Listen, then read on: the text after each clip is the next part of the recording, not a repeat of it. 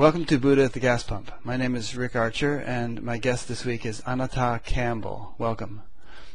Hi, Rick. Hi. It's a pleasure to finally meet you. I've been seeing your face on lots of interviews, and I love everything you say. Oh, great. Thanks. Um, and you've written a book called The Ordinary Buddha, which is based upon or motivated by, I would say, to some extent, the same thing that motivated me to do this show, which is to highlight or, you know, sketch out, present uh, different ordinary people who've had a spiritual awakening. And um, you go from the well-known, such as Adyashanti and, and Byron Katie, to a lot of people whom no one has ever heard of. Um, but it's a very enjoyable book. I read most of it. Oh, I'm so happy. I, you know, they weren't well known when I interviewed them. Uh, that's why you were able to get them. Long, long time coming. That's why I was able to get them. Yeah. I was uh, spending time with Byron Katie uh, a lot and hanging out in uh, Barstow where she was at the time. And uh, I did two interviews with her. And then Adyashanti uh, had just started. Um, uh, he'd been doing it for a little while, but uh, he was so kind to let me come, and my friend came and sat Yeah. with him and his wife. It was it was beautiful. interview. Yeah, and they're good interviews. I mean, I interviewed Adyashanti, and I've listened to a lot of his stuff, and I learned all kinds of things about them in your interview, that, about him in your interview that I hadn't known. That's So- what I'm hoping. Yeah, yeah. it's personal. And Katie too. I mean, there's a lot of stuff in there that I hadn't known about her, so it's Yeah. enjoyable to read. Good. Um, so after all this interviewing and uh, uh, you know decades of spiritual pursuit, um, what have you concluded? Ah, there is a conclusion, and, Uh-huh. and I only recently came to that. You know, I've been writing this book since 1995, and my experience was in 93. Uh, so it's a long time coming, and I felt compelled to do this. But just recently, I, I got it. What it's telling me is that there is no path. There's no one way Right. there might be a path for you, uh, or there may not be a path. So it's just very unique to each individual. And also that every awakening is um, yours, alone and unique. Because nobody experiences awakening in the same way. From what I've seen and read and heard and since then too. Yeah, I would, I would agree with both of those conclusions myself. Um, I mean, there are some common elements, obviously. Uh, Exactly. But everybody has a slightly different flavor of it. Slightly. Yeah, sometimes it's- radically. Yes, and and but it's like uh, you know I had my thing was one angle. Somebody else had another angle or side of it, and you know like I've heard it said like the diamond where there's many facets, and um, you know I had this facet of seeing clearly truth and reality, and somebody else had this facet, and and um, so to me it's fa- it's fascinating. hmm, that's the interesting word, facets and fascinating yeah. the, each one is so unique, but the bottom line is there's a bottom line for me, what awakening is, which is the realization that you are not who you thought you were. Yeah. You're something else that you had no idea, and there was no way you could ever see it until you did. So, so there's that commonality, and then the complete, you know, and then the differences, subtle or, or huge or whatever. Yeah. Um, I've heard it said that, you know, we're all kind of like different reflectors, and according to our makeup, which could be discussed in terms of Ayurveda, for instance, or in terms of other models, um, one or another uh, quality of uh, the absolute might be predominant. So for one person it might be more bliss, and for another person more vastness, and for another more of a knowingness, and and you know, and, and uh, obviously all those elements are there, but there could be different balances of them according to one's constitution. And even in the the whole Vedic thing, the the different rishis were said to cognize different aspects of the Veda according to their particular uh, lineage or their shakha, their their particular makeup, and I imagine it could even be sort of analyzed in terms of genetics. But we're all like these little filters, which are kind of you know lenses or something, which are all kind of seeing the same thing, but putting a different flavor on it according to our own constitution. Exactly. See, I don't have to talk. I really feel like when I hear you speaking and answering and discussing with people that I go, yes, You know, yours is the one that I have the biggest yes for. so that's exactly the, the my conclusion without knowing these books and ideas or truths um, is that yeah, it has to do with you know, like I'm not, you know, I'm not Gangaji. I like her colors, but I'm not her because I'm not one to sit in front of people. I don't have that eloquence. I don't have, you know. I was listening to um, Tripp's uh, Overholt. interview. Yeah, who's a friend of mine. Mm-hmm. He's awesome. But it was it was great watching. But his thing was, I am as awake as as anybody, you know, and and I agree with that. And then you had your your side. I might be as awake because the awakening where you just lose yourself or know you're not there, you know, it's that's clear and that's the same. But as far as me sitting in front of a group of people and just emanating what these people emanate, that's not my personality. Yeah. So that's where I see the difference. Well, we all have different roles to play, you know. I mean, Kabir was a weaver. He just sat and, and spun his loom or whatever it was and wrote this beautiful poetry. Maybe it wasn't his thing to get up in front of hundreds of people. Mm-hmm. Um, I'm a hairdresser. Yeah, there you go. Yeah. I love it. Yeah. And it's satsang all day long. I mean, Adyashanti was a bicycle mechanic before he Yeah. got into being a, you know, a, teacher. So, and we go through different phases too. I mean, five years from now, who knows? You might be sitting up in front of a crowd. You never know.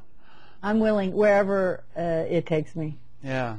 The other thing about what you were saying about the different aspects of uh, awakening based on personality, and then there's, like you say, there's there's the blissful, there's the vastness, there's the emptiness, there's oneness. There's all of these aspects to it, and what I'm finding now, and things have been happening still. Uh, you know, it, it's ongoing. Um, it's 20 years since my awakening. It's 20 years until my awakening, and 20 years since. So it's interesting because new things are coming to me. Um, Some people might conclude fr from that that you're only 40 years old. I'll, I'll let them. Just, I'm 42. Okay. No, no, I'm 68. I'll, I'll admit it. Just turned 68. So yeah, uh, yeah, long time on this path, and there's so many uh, aspects now. I already. Uh, You were saying Interrupted myself tw- in my no, brain. No, I interrupted you. You were saying it was 20 years uh, in the making and then 20 years Yeah. since. So Yeah. what's happening is there's there is this deepening, Mm-hmm. and the deepening. What happened to me just recently was uh, through dreams and this and that happened and different experiences. I realized that my thing was emptiness, no self. That's what anatta means. And Papaji says that means I don't exist. And I said, you understand. That's exactly it.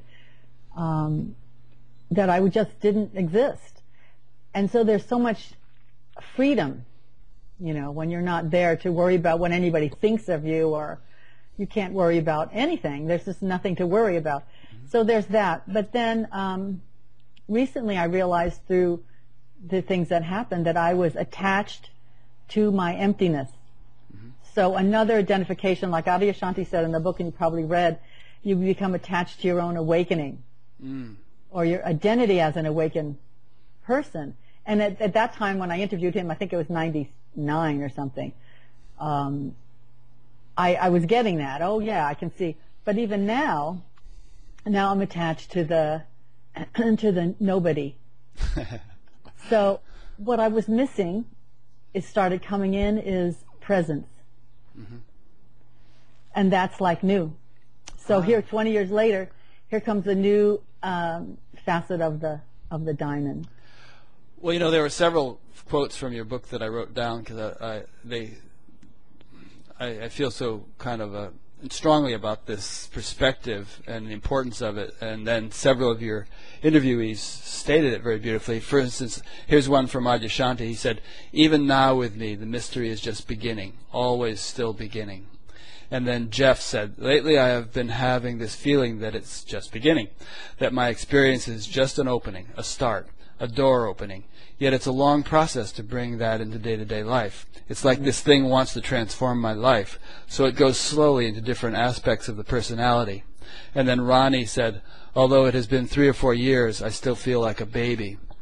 And personally, you know, I think this is such an important point because there's a tendency for people to hang up their hat at, at so many different stages of the process and conclude that it's done, it's finished, you know, Mm-hmm. game is over. And I personally have the attitude that, like Adyashanti said, it's always still beginning. And we don't know how, how much wonder and, and uh, you know, richness there is yet to unfold.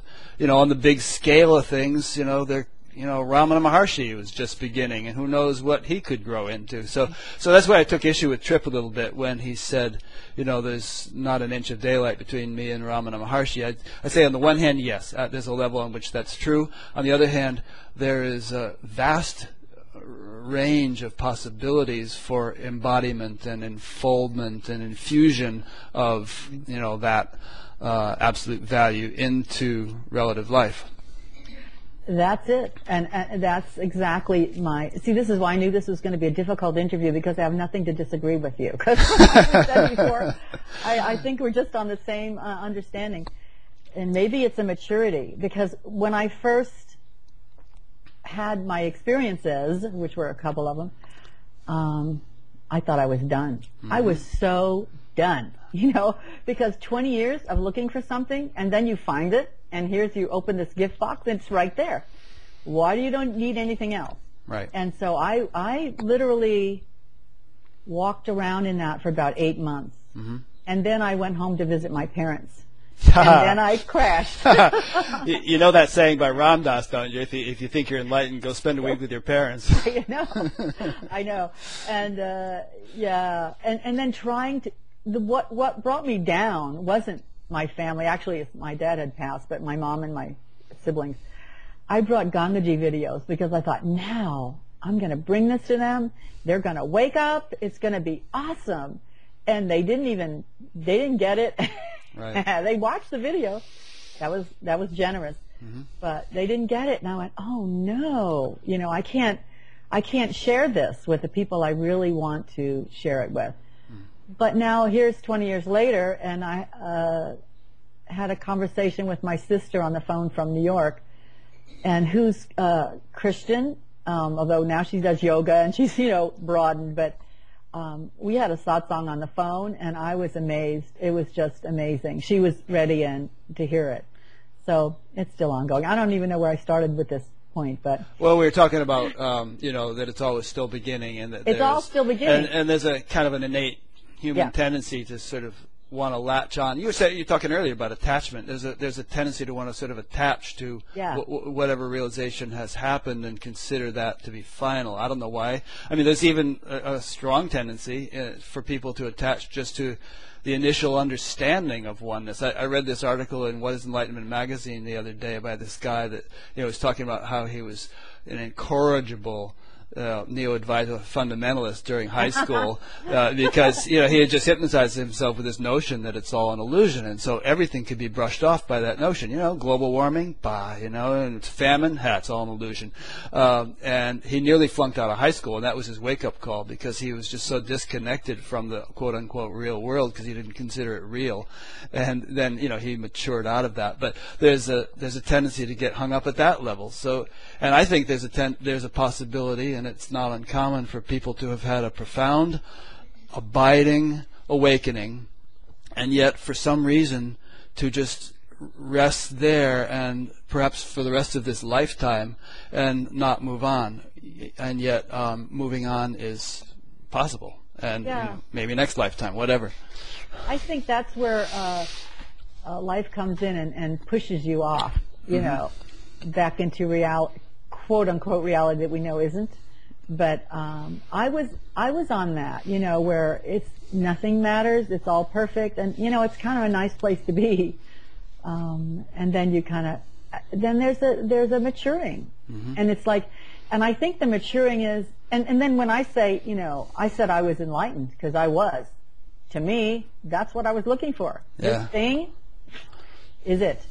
Um, and then now I call it an awakening, you know, because enlightenment is a word that means maybe more than that. And, and then the deepening happens, and um, the deepening is the real thing for me, is bringing that, you know, huge understanding, which is almost like naive. It's huge and it's the truth. It's reality. It's the, the reality. But now it brings it into, well, why am I on this planet? You Yeah. know, I'm here for something. So I think it's um, it's bringing it having that knowing is incredible, and then bringing it into daily life like in alignment.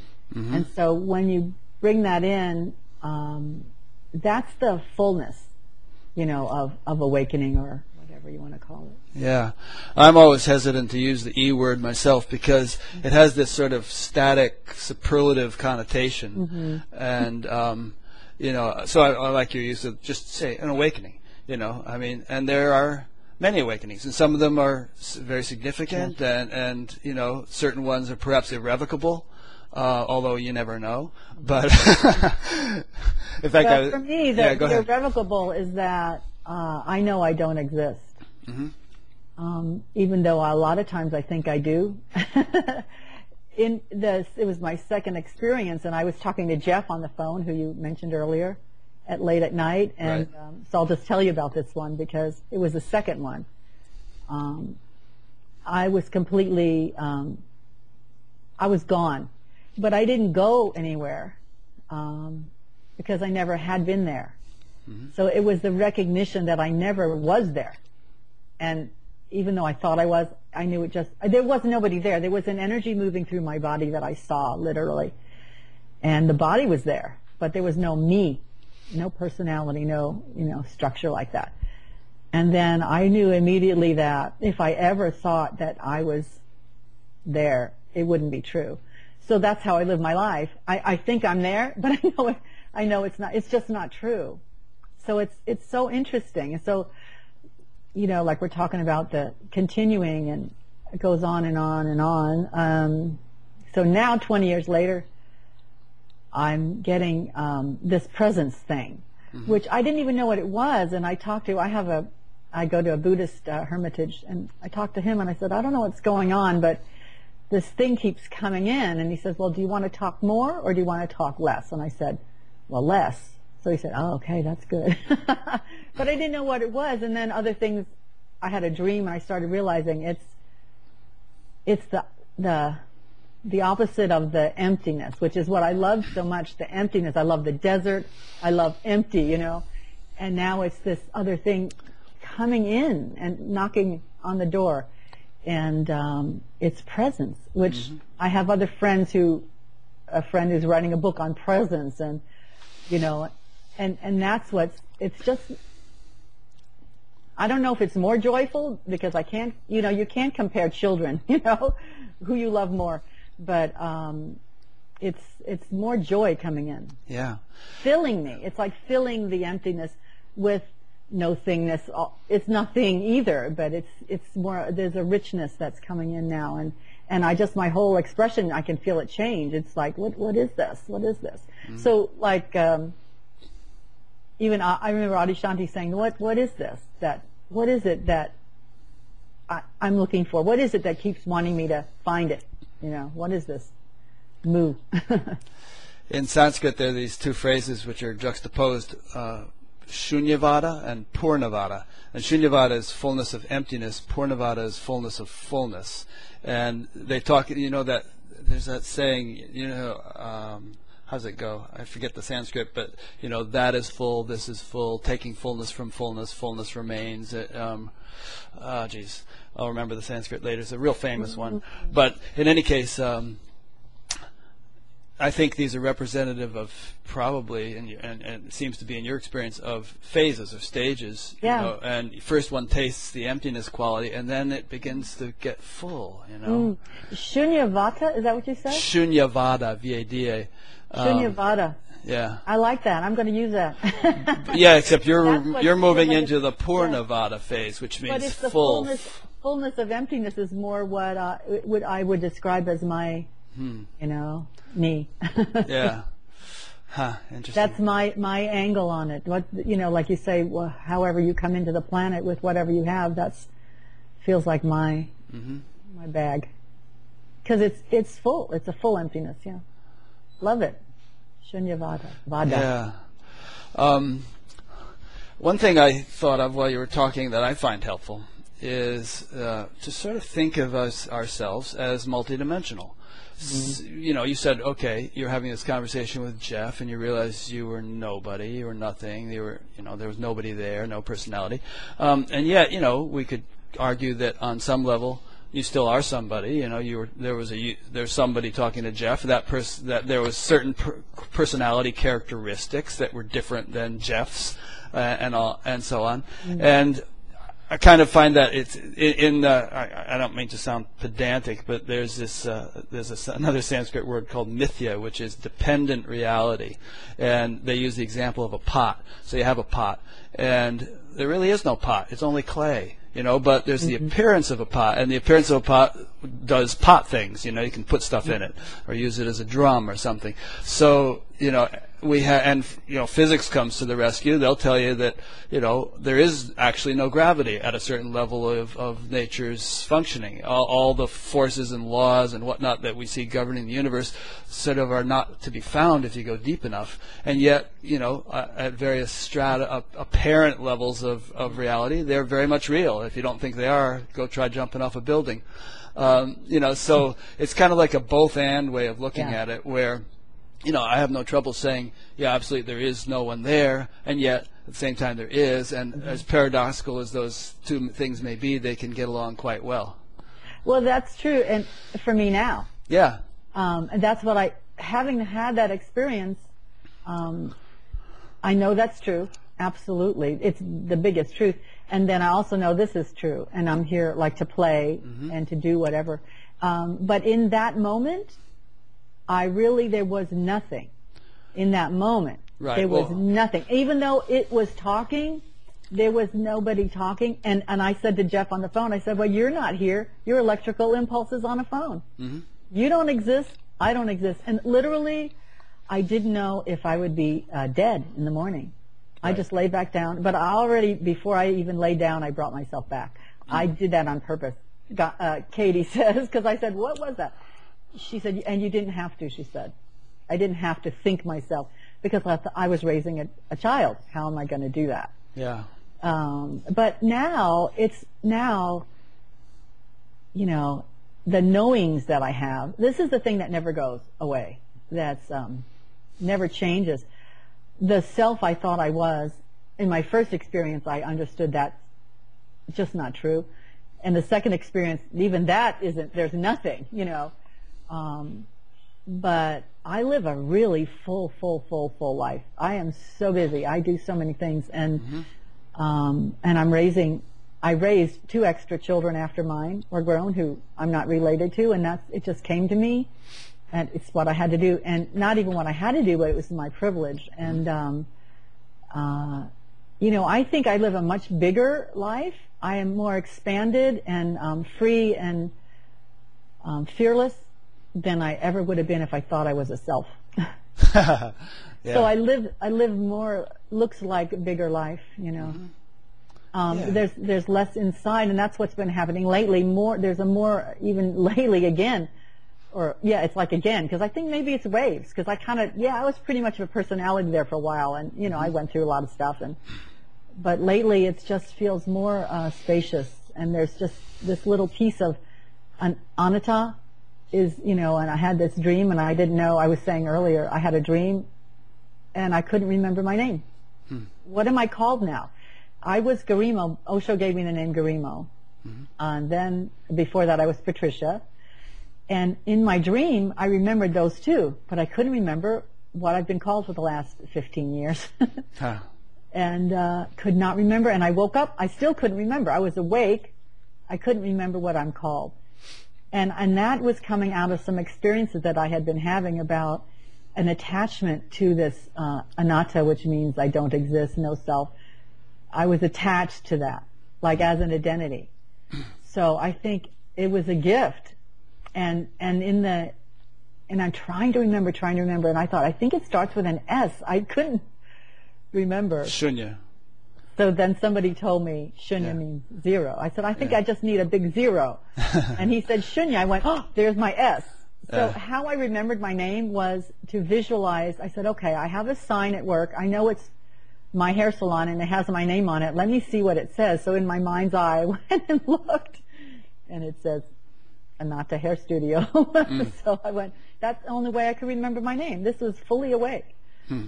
So uh, I love that experience because now I feel like there's just more of a, you know, and I look inside, I don't see that in there now as an identity. It's weird. I mean, and it's like um, almost like esoteric and it's a story and all of that, but it's uh, it's a good one and it's fun for me, you know. So I just look inside now. I feel much more of a space, which actually connects me more with the moment because there's not so much filter in the way. There's not a, so much veil, and and um, you know, I just recently spent a weekend with my mom and my niece and her three kids and the cat, and it was it was blissful. It was just blissful going shopping or being with the kids, and there's just less me to be in the way to want something else. I think you know, there's nothing to want anything other than the perfection. Yeah. There's so many, so many interesting thoughts that that stimulates. Uh, I was just talking with a friend yesterday, and he was saying we were kind of agreeing that we had both gone through a period of years where we, you just felt like, you know, get me out of here. I, I don't, you know, I want to get liberated. I don't want to reincarnate. I just, you know, life is suffering. And then somehow or other, the whole thing turned around at a certain point, and now it's like, I don't care how long this goes on. This is fun. you know? Good. I think there's something from the Course in Miracles that somebody's always posting these things, which I love because they're really true in in what they say. But it's like being there, you know, dead, floating with God, or being fully enlightened and not in the world, isn't better than being present. Mm-hmm. It's like we're here. It's not better to be dead and in heaven with God. You know, it's and you know, and I read a lot of stories of people who have died and have gone, and it's incredibly blissful. But this is heaven. You know, when you're present to it and you're not trying to get away. Yeah. it's also, both. They're both good. It's where you are is the best place to be. Also, when we speak of you know people who have died and gone to heaven and all that, we're speaking from an individual perspective. I mean, if we if we zoom back a little bit, you know, and and kind of remember that we are that cosmic intelligence, which Yeah. in which the Yeah. whole universe is contained, and of which uh, this individual expression that we somehow identify with is just a, one little tiny tendril among trillions of tendrils that are, you know, kind of experiencing, then, you know, and that's really who we are. I mean, we're not just emptiness or silence or nothingness. We, we are kind of an ocean of intelligence that is self-referral and that, you know, by interacting with itself creates this wondrous universe. Uh, you know, then it kind of, I don't know, puts things in perspective for me and it, it sort of also gives you a sense of how profound the journey can continue to become, um, you know, growing into the experiential living of that rather than just the kind of conceptual entertainment of it. Yeah, that's what it feels like is, is happening. And you know, I like what you said before. Who knows where it's going? You know, this this whole thing of this this presence knocking. You know, it's like, what is that? You know, it's just new. It's new, Yeah. and it's um um. You know, it's it's not not ordinary. It's it's I don't know. It's who knows what's going to come up. But it's not even to look for that. It's not even to I want bigger and better. You know, this is pretty great. I mean, I look out there and I have, you know, white squirrels out there because we live in an area that have them. Hmm. There's a squirrel hanging off my bird feeder right now. It just doesn't get better than this. Mm-hmm. And and yet, we'll see. Yeah. I'm open to whatever. You know, I There's have that, nothing but an openness. You know, at this point. there's that beer ad where two guys are sitting in a boat fishing and one of them is, and drinking beer and one of them says, it doesn't get any better than this. I've seen that, and I'm like, right. Give me that. You know, what you were saying before, we were talking about uh, near-death experiences, and, and I do read that because um, they're similar to awakenings. They're very similar. It's the same understanding. When they come back from that, and, and we come back from our awakening experience, we, it's you live life differently. You're changed, and um, yeah, somebody asked, well, what, what do you get out of this? My sister, when I was talking to her in New York, what, well, what good is it to be awake? Well, there's a list, and actually there's a list, and I, I had this book that I, this is from like 99. I gave this to my daughter, The Ordinary Buddha. this is like an early, manuscript, yeah. and uh, December 20th, 1999, and Adyashanti wasn't even in it yet, so I interviewed him after that. here's a good little poem on the cover, though. These are some things that are not in my book now that I want to put back in. John has some poems in my book. It just goes by John. And, and, and the first, uh, on the first page, I put, I am just a container, empty inside, and a suspicion is dawning that only the space is truly alive. I thought, that's Nice. one. You know uh, how you were talking a few minutes ago about how full your life is and how busy you are and how much you're doing and all that stuff. I, I was kind of reminded of an analogy, and maybe you can tell this to your sister in answer to the question, uh, you know, what good is it to be awake? And and that is that you know a shallow pond can only rise up in little ripples. It can't really rise up in very big waves. But an ocean, a deep ocean, can rise up in huge tidal waves. So so awakening is kind of like recognizing one's oceanhood, and it and it bestows the capacity to you know live life with much greater sort of richness and fullness and and, and enth- even enthusiasm Yeah. than than if we're constricted to narrow awareness. Yeah. I used to, um, before awakening and then after awakening, um, and I still had this tendency a little bit after, but I would get very depressed at times. And I would just, not clinical because it would go away, you know, but I would go to bed and pull the cover over my head and not want to move and just, you know, disappear. And, you know, it's kind of good because I did disappear, you know, in a way but I used to really have that a lot. And then afterwards, you know, that was, you know, I, it would creep in a little bit, but it would just, it would just leave because it wasn't sort of needed. But, um, you know, the thing about releasing my book now after all these years, I wasn't ready. Um, I think, you know, I, I was trying to get it released and it wasn't happening and all this stuff. But I think that my ego was still present, you know, sort of too much. I didn't want to be exposed. So it's really interesting about the bigness and fullness and deepness and all of that that allows you to be and do because now I don't care if you think I'm an egoist because I'm saying that I had an awakening or I'm telling you my experiences because I don't care. It doesn't matter. There's not enough there to care what you think, even if you think, you know, and, and so I just think there was, um, um, that was part of the maturing, you know, that finally this book came out. Now it's like, it's, it is what it is. This is just what happened. But there, there are a whole bunch of things that I, that I have in this old book that I don't have now. The first response is tremendous relief. The search is over. That was huge for me. It was just like, yay! And such a celebration, you know.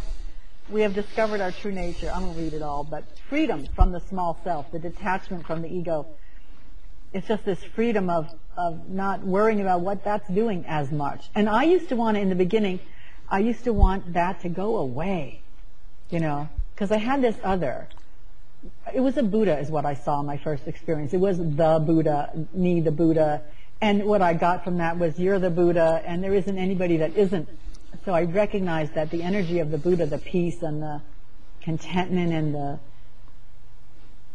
the freedom, the beauty, that's everybody. So that's what everybody gets when they get awake. They get that, you know, that download, like Adyashanti said, of insights. Um, but I still, then there was this personality. It's like, well, just get away from me, you know, it was just annoying. But now it's like, oh well, I don't even care about it. It's still there, you know, we'll just, um, love it. Yeah. And then there's the, the search is over, so there's a freedom there, a sense of peace, a sense of trust, tendency to act spontaneously. So that's huge. It's like whatever comes to me, like Adyashanti said, what somebody said, what, how do I know what to do? He said the next obvious thing. Ah, you I know, love. I love that too. And in fact, uh, there's a book I was going to mention earlier by Suzanne Segal um, called "Collision with the Infinite." And the, I read that. Have you? Yeah. So that's one of her catchphrases. And Ah. uh, and the reason I was going to mention it is you were talking about sort of the realization of emptiness, and in her case, it was so sudden and unexpected um, that it, it induced great fear because she kept looking for a self. I was afraid too. yeah, couldn't find one. It No, when went- I disappeared, I didn't know if I was going to die. It wasn't yeah, a like good you said, experience. right? But afterward, it was. When you adjust a bit. Yeah, afterward, it was like, oh, it's freedom. But Yeah. it was scary. Yeah. And in her case, she went on for 10 years until she got with John Klein, Jean Klein, and he kind of, who was uh, Francis Lucille's Yeah. teacher, and he sort of made her realize that, hey, this is a good thing. Just relax. yeah. Yeah. Stop stop looking for a, a self. You know. Yes. Yeah, because it's clinical. I mean, it's it's a psychosis to not know who you are, and you know, people go to mental hospitals for that when they disconnect with, you know. But that's not what we're really talking about. There's a couple of acceptance of all life's good and bad, gratitude, enjoyment, and love. Those are those are things. And and in, what I don't see in here is uh, creativity. You open up to so much more creativity. I didn't. Ha- I wasn't creative before this, and then afterwards, I was. Yeah. Well, look at the universe again. You know, Yeah. look at look at a single cell, and and look at how much intelligence and creativity and you know, or a plant or a bird or anything uh, is is goes into you know forming that expression, and you know if that's this, if that if that source of all all life and all you know creation is also what we are, you know, which I think intuitively know, we know it is, then think how much creativity is there. Think how much intelligence is there, uh, you know, and to what extent can we be a channel for that, a reflector of that? Um, the, the possibilities are endless. And when you mentioned bliss, you know, that's another, you know, Sat Chit Ananda, that's one of the characteristics of that. And so if a person is feeling depressed, maybe there's just some blockage that's preventing the bliss from flowing. Because if the, you know, there should be no room for depression if the bliss is unobs- unobstructed, the flow of it. Yeah, and that, these are all things that you know have like with the maturing or deepening process have grown and become more and more And will continue to grow. continue. But I went through a really difficult uh, time. I have, like I said, these two children. They're the grandchildren of the man I was living with. But that relationship wasn't going well. Even, you know, and um, and it was really hard, you know, and and we ended it, which was a good thing. But um, um, you know, there was I, I remember just being so down, you know, and I still the bliss is there, and I know it.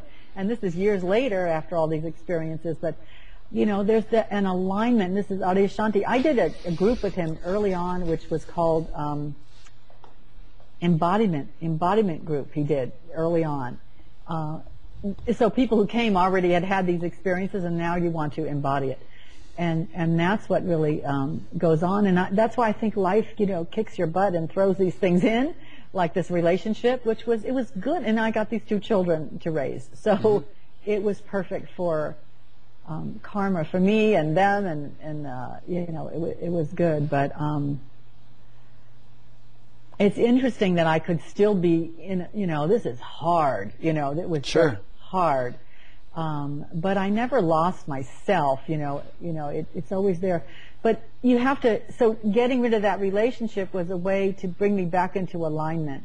You know, that was off, and I knew it was off, and I did it anyway. So it's like you kind of know. I mean, I think after you wake up, or even probably before, you know, we all know what's right, and when we don't do it, it's we're off off center, off kilter, and and we don't feel good. So even now, uh, and I went to um, so Brian, who just you interviewed, um, starts with a P. Paragrossi. I don't know how. Oh, Brian Piergrossi, yeah. Paragrossi.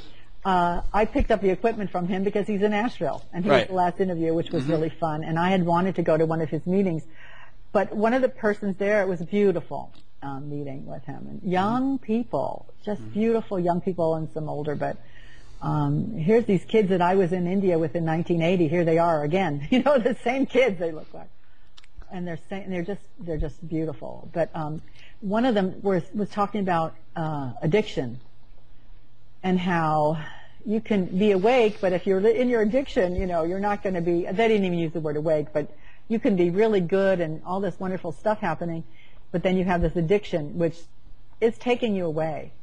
And I I relate to that because even for me, it's food, so it's sugar and uh, you know the white stuff and, and all of that. And if I'm really let myself be in that, I lose my alignment.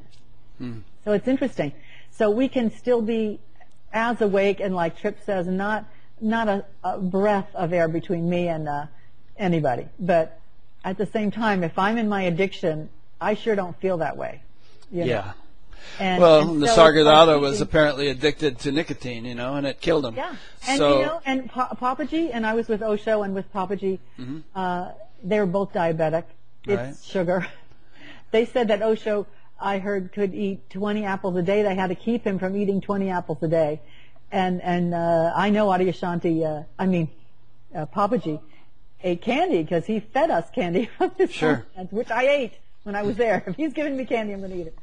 But uh, you know, they they still have that. But for me, it's like I have to, if I want to stay really free and stay awake, um, I have to watch how I live, what I put into my body, who I associate with, even, and you know, and bring your alignment back into um, the wholeness and the happiness that you know. And you know, like I said, I think whether you're had an awakening experience or not, you know what's right for you, and it's important to live what you know is right and have the courage to do that. Well, I think if you listen to it, the you know the the kind of the inner barometer or whatever Yeah. uh, becomes more and more sensitive, and, and you get more intuitive, and there there's a you know the, the discriminating faculty is not alien to enlightenment. In fact, it's uh, I think instrumental in bringing it about.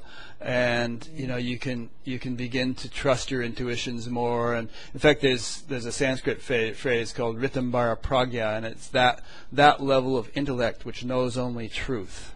And it's said that if you're kind of operating from that level, then you can you know clearly r- discriminate between anything and rec- recognize uh, you know, and, and even to know to experience something. I mean, uh, you can sort of take the thought of an apple on you know the mental level and, and experience the apple in its fullness, even though there is no actual apple. Right. Although perhaps you know, extrapolating you know beyond that, that could be res- the instrumental in how people can manifest apples or you know loaves and fishes or or whatever if they've got that developed to a great enough extent.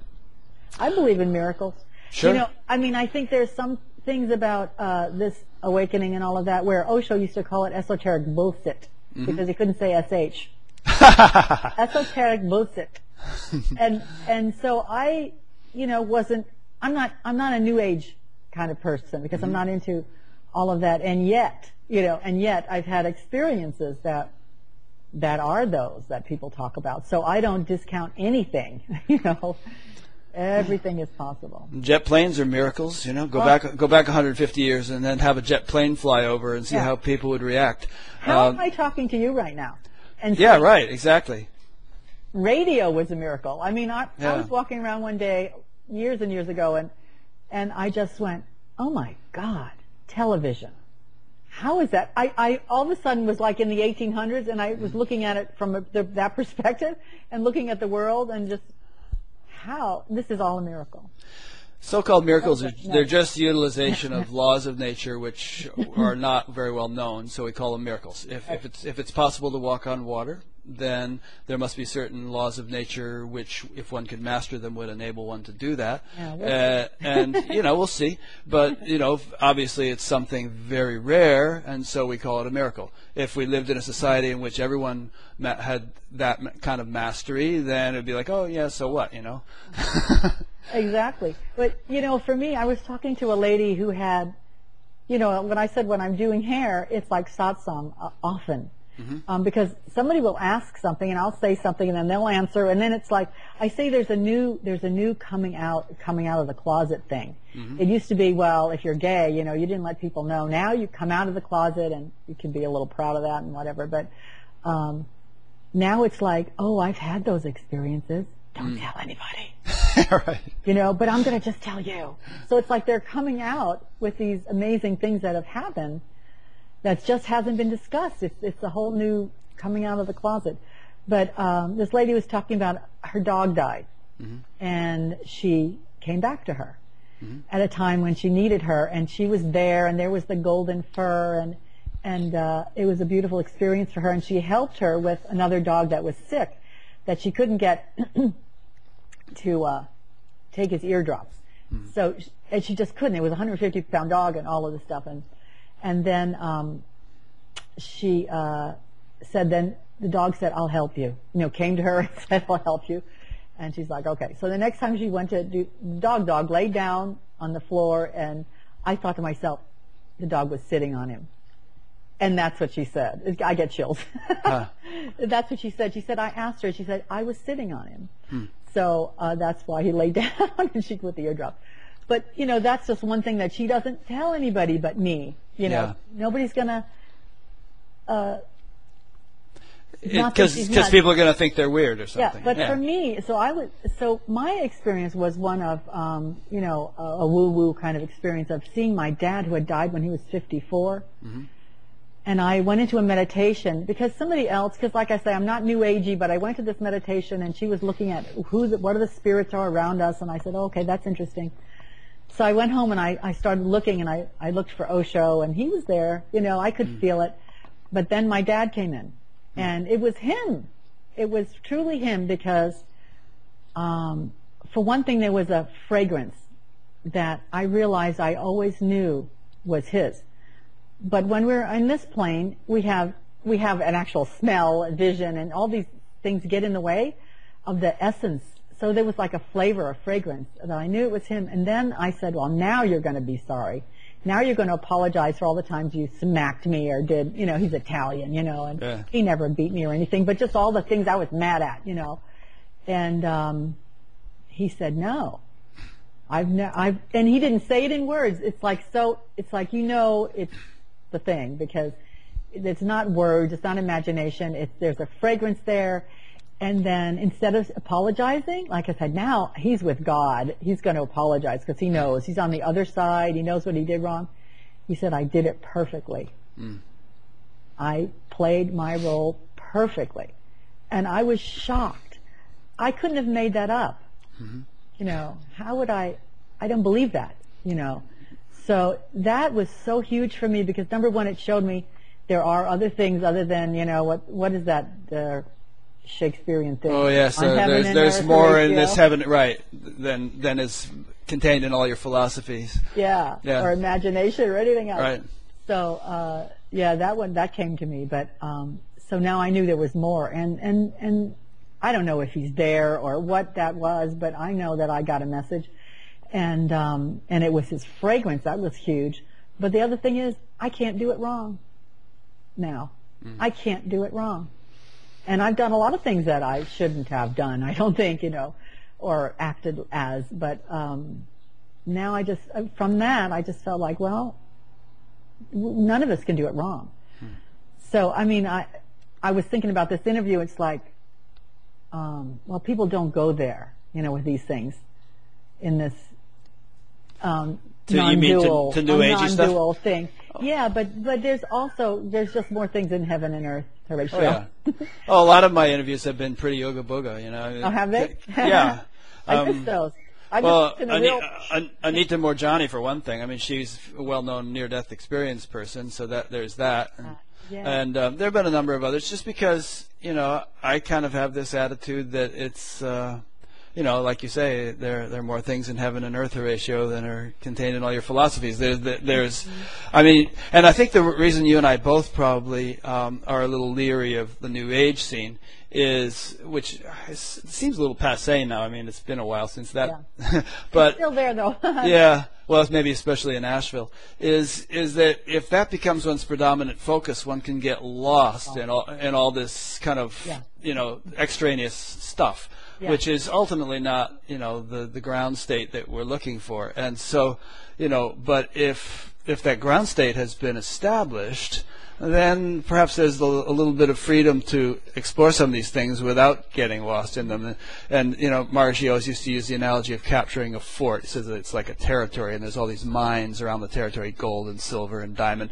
And you know, if you go after exploring those mines, but you haven't first captured the fort, then the territory doesn't belong to you, and you're just going to be wasting your time going after one little thing as opposed to owning the whole territory. And you could also just get lost endlessly in this, that, and the other thing without really you know, getting to the goal. That's that's a great analogy. I love that. Yeah. But I actually did. I, I did a few talks. Um, on my bike, I just hit it. You okay? um, uh, about my book, mm-hmm. and uh, you know, I really wanted to get into awakening. You know, what is it for you, and that you are the ordinary Buddha, and how to discover that, and and but there were some people who were just in you know in the new agey realm, and really took it like off topic, you know, for me. Right. And took it into, well, we're going to go and we're going to do this thing and then we're going to change the weather because there's a storm coming, you know, Yeah. and, and it's like, no, we're not. you, know? You know, the point for me is there's a storm coming. Yay! Yeah, You get know? it, get out the skis. And and I I'm with uh, Katie who says I don't argue with God, Right. you know, because I'm always going to lose. And she says, "Don't- haven't you noticed? Right. You're always Very- going to lose, haven't you noticed? And I have noticed. and I don't argue with God. I don't want to argue with God. I don't want to make it different. You know, I want to celebrate this and, you know, right here, right now. Yeah.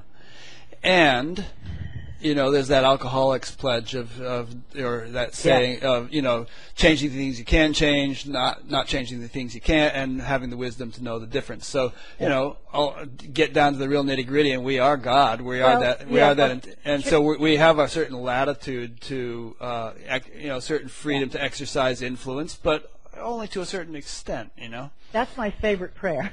Yeah. God grant me the serenity to accept the things I cannot change. Mm-hmm. Uh, and change the things I can. And that's, that's where, you know what, that's such a great prayer because it brings the absolute and the relative together and it brings it into alignment because on this Yeah. planet, you know, raising the kids I'm raising, I can change something Mm-hmm. there. I can do something, you know. And, um, not to say, oh well, it's, it's all nothing and they'll, you know, it's all in God's hands. It's, it's not, yeah, we are yeah. God And we've seen people go level, to either extreme. You the know. weather, I just like why, you know.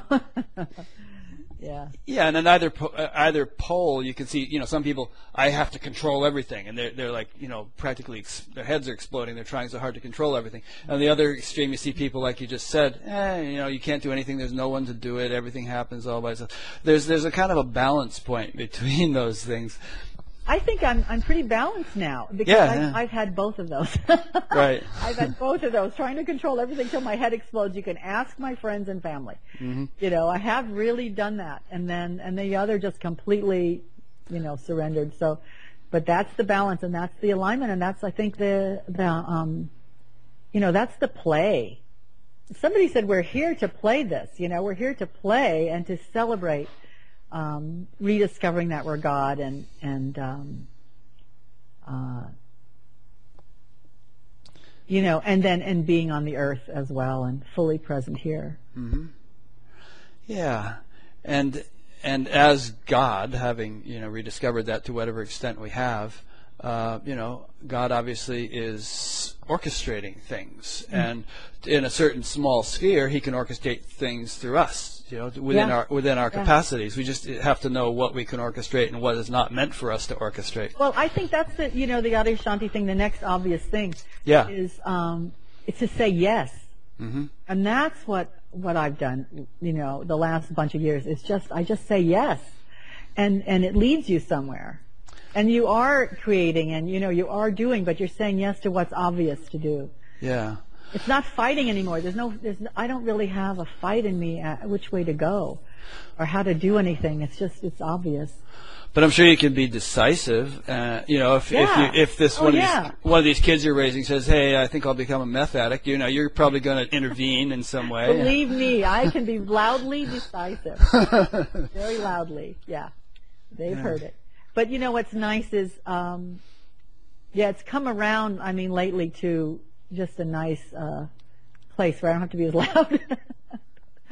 but no, I, no, it's being fully in the world, doing everything we do. I mean, if you're, you know, I, I asked, uh, uh, Gangaji about my daughter at the time. I was raising a teenager then as well.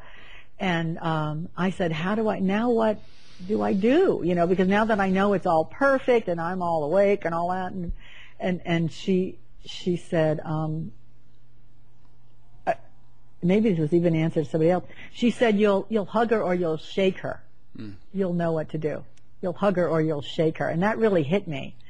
I, I don't know if I would shake her, but I don't know. but um, I- Metaphorically I, use speaking, bad yeah. words. I use bad words, and that really gets their attention. You Mm. know, They're like, when it's up to here, and I was like you're pushing it. But, uh, but um, yeah, and then she said, and the rest, and, I said, you know, but she's growing her ego now. How does that work? and the girl I'm raising now. She's growing her ego. You have to get that fully developed. And, and I noticed, I know when my ego was grown enough to let it go. I remember things that happened to me that I needed to feel full and, and whole and uh, like accomplished, you know, in the world first. So, but she said, and the rest she'll get from you. And when she said the rest she'll get from you, that was my acknowledgement because I had had my experience like the day before uh, I saw her, and, and I knew, okay, I have it to give, to share. Interesting. That was the, that was the implanting in me, and and the yeah, this is it. Yeah, this interesting theme about growing the ego versus diminishing it. I, remember talking to somebody recently in one of the interviews about you know how gurus might serve at sometimes the role of humbling you, Yes. and, and at other times the role of emboldening you, you know, and giving giving you confidence, and uh, so it, it's it's, it's funny. I, I- can't make a simplistic uh, analysis of it, but it seems that both things are needed, perhaps at different times, perhaps even at the same time in certain ways. That was Osho for me. Oh, the humbling, Both. the, the emboldening, both. both. Okay, yeah, Both. yeah. Um, the humbling was one day when I was walking around living at the ranch in Oregon, and and uh, he had just given a talk on um, motherhood and how it's just bullshit, basically. and I was like, what? You know, that's my identity. Um, so that wiped that one out. And I remember going around there just just in a daze. You know, you're just throwing me off this motherhood thing, and and. Uh, you know, after that identity, I could let that go. I had, I was a much better mother. You know, a much better mother than having an identity. I'm the mother. But then, so that was the, you know, some of those things. There were other things too. He would just flop you, you know. But then, uh, when I said this thing about lifting me was when I uh, worked in the, um, in the ashram in India as a massage therapist and you wore black robes and everybody else wore maroon and and so the black robed people were the you know the the higher ups kind of you know the more the higher thought of. I kind of needed that. Mm. So when i did that and i was more respected it kind of gave me a respect i needed since childhood. When i didn't feel respected i think i needed that that wholeness. So whatever you accomplish in your career whatever and and i was a good massage therapist. and and uh, you know I got acknowledged, and and that I really felt like that was like okay, you know that was the thing that I needed to fill a hole that was you know missing that. So yeah, I got both of those. He was a good he was a good guru for me, good master. Hey, on that note, um, let's let's retrace your steps a little bit. People like to hear the story of what a person has gone through, in addition to hearing whatever philosophical insights they may have to offer. Yeah. and uh, I like it. It was a I good get, story. Yeah, I get feedback from people if I don't include that in interviews. So let's kind of start at the beginning and take us through what you consider Yeah. the significant and interesting phases of your journey. There have been a lot of them. Um, I was like a Jesus freak in the Catholic Church. And I was uh, married to a man that I shouldn't have been after the years that it just wasn't working. And um, Of course, and it was perfect, but It uh, was you know. perfect. I was, I've been divorced a lot. I'll just say that. Yeah. But uh, I've been single for years and years and years now. But um, uh, I was a Jesus freak. I was in church like like in tears over my love for for Jesus, who I see was just my first guru. Then, um, uh, and yet I knew I needed to get divorced. So then that took me out of the church. But then uh, I was um, reading a book by Osho, and it said, "You have missed in many lifetimes." And the vision I had was of being with Jesus in a lifetime and being in the back of the crowd. And he said, "Follow me," and I I didn't. And I said, "I'm not going to miss. I'm not going to miss in this lifetime." So a Jesus freak ended up reading a, Jo- an Osho book because she had been ostracized from the church. And no, no, not quite. I was a seeker since I was a teenager. Uh-huh. I, I used to want to be a nun, and then I found out boys were more fun.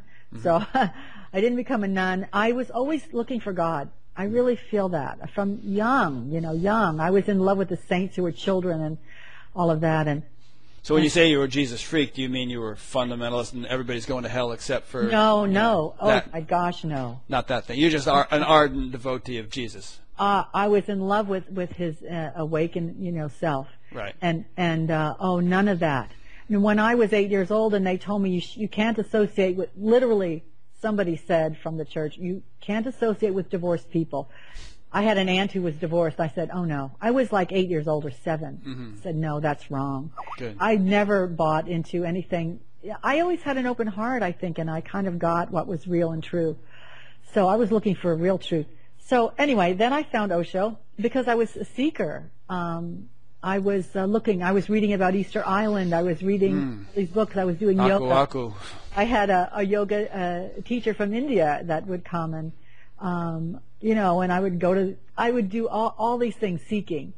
Um, and I was married and I had children and I was still, I was like a hippie, but in a, in a kind of a more, you know, I didn't do drugs, you know, in that kind of, not that way, but, uh, anyway, I found this book that said, you know, you've missed. And I said, I'm not going to miss. I'm going to follow this man. So I did.